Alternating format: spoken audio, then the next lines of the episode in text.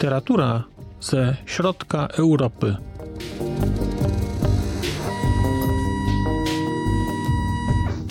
Podcast około książkowy.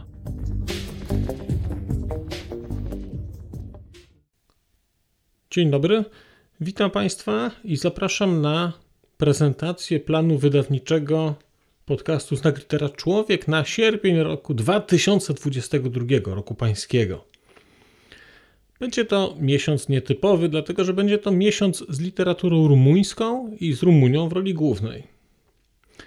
I zaczniemy 2 sierpnia e, książką Lucjana Boi Dlaczego Rumunia jest inna. Potem 4 sierpnia będzie piękna opowieść o historii Rumunów Adriana Ciorojanu. I później tego samego autora, 9 sierpnia, nie możemy uciec przed naszą historią ponieważ słabo znam historię Rumunii. To jest eufemizm, bo nie znam jej w ogóle, więc uznałem, że zacznę ten miesiąc od trzech książek e, literatury faktu, od trzech książek historycznych, które wprowadzą w kontekst rumuński i wydaje mi się pozwolą mi bardziej świadomie czytać później literaturę.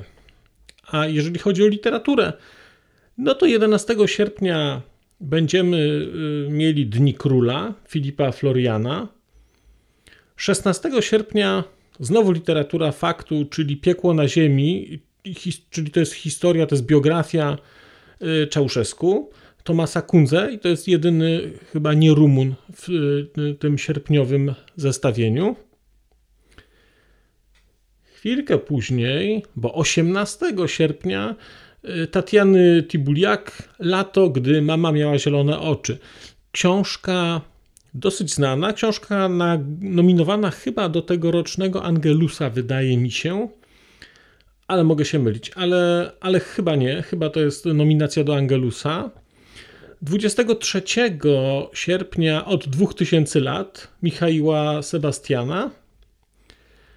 25 e, Matej Brunul, Luciana Dan Teodorowici i 30 sierpnia Księga Szeptów Warujana Wozganiana.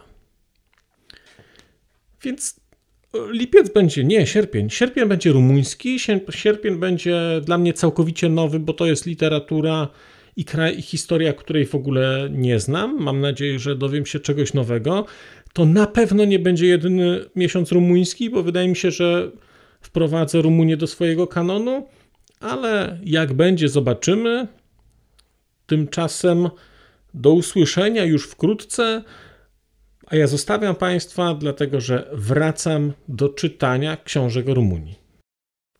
A już zupełnie na koniec powiem, że skoro wysłuchaliście Państwo tego odcinka, to w jego opisie znajdziecie link do serwisu YouTube. W wersji YouTube'owej e, jest miejsce na skomentowanie go. To jest takie miejsce, gdzie można komentować ten odcinek, rozmawiać, zadawać pytania, wymieniać się spostrzeżeniami, do czego Państwa bardzo zachęcam, gdyż udało się już na tym YouTubie zgromadzić trochę bardzo ciekawych osób, bardzo ciekawych komentarzy i trochę stworzyć taką społeczność ludzi rozmawiających o książkach.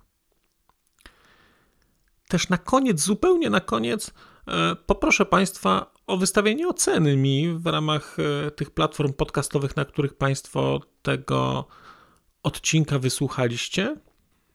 I nieważne jaka ta ocena będzie, istotne dla mnie po prostu, że będzie. Tymczasem się żegnam już naprawdę i do usłyszenia za czas jakiś.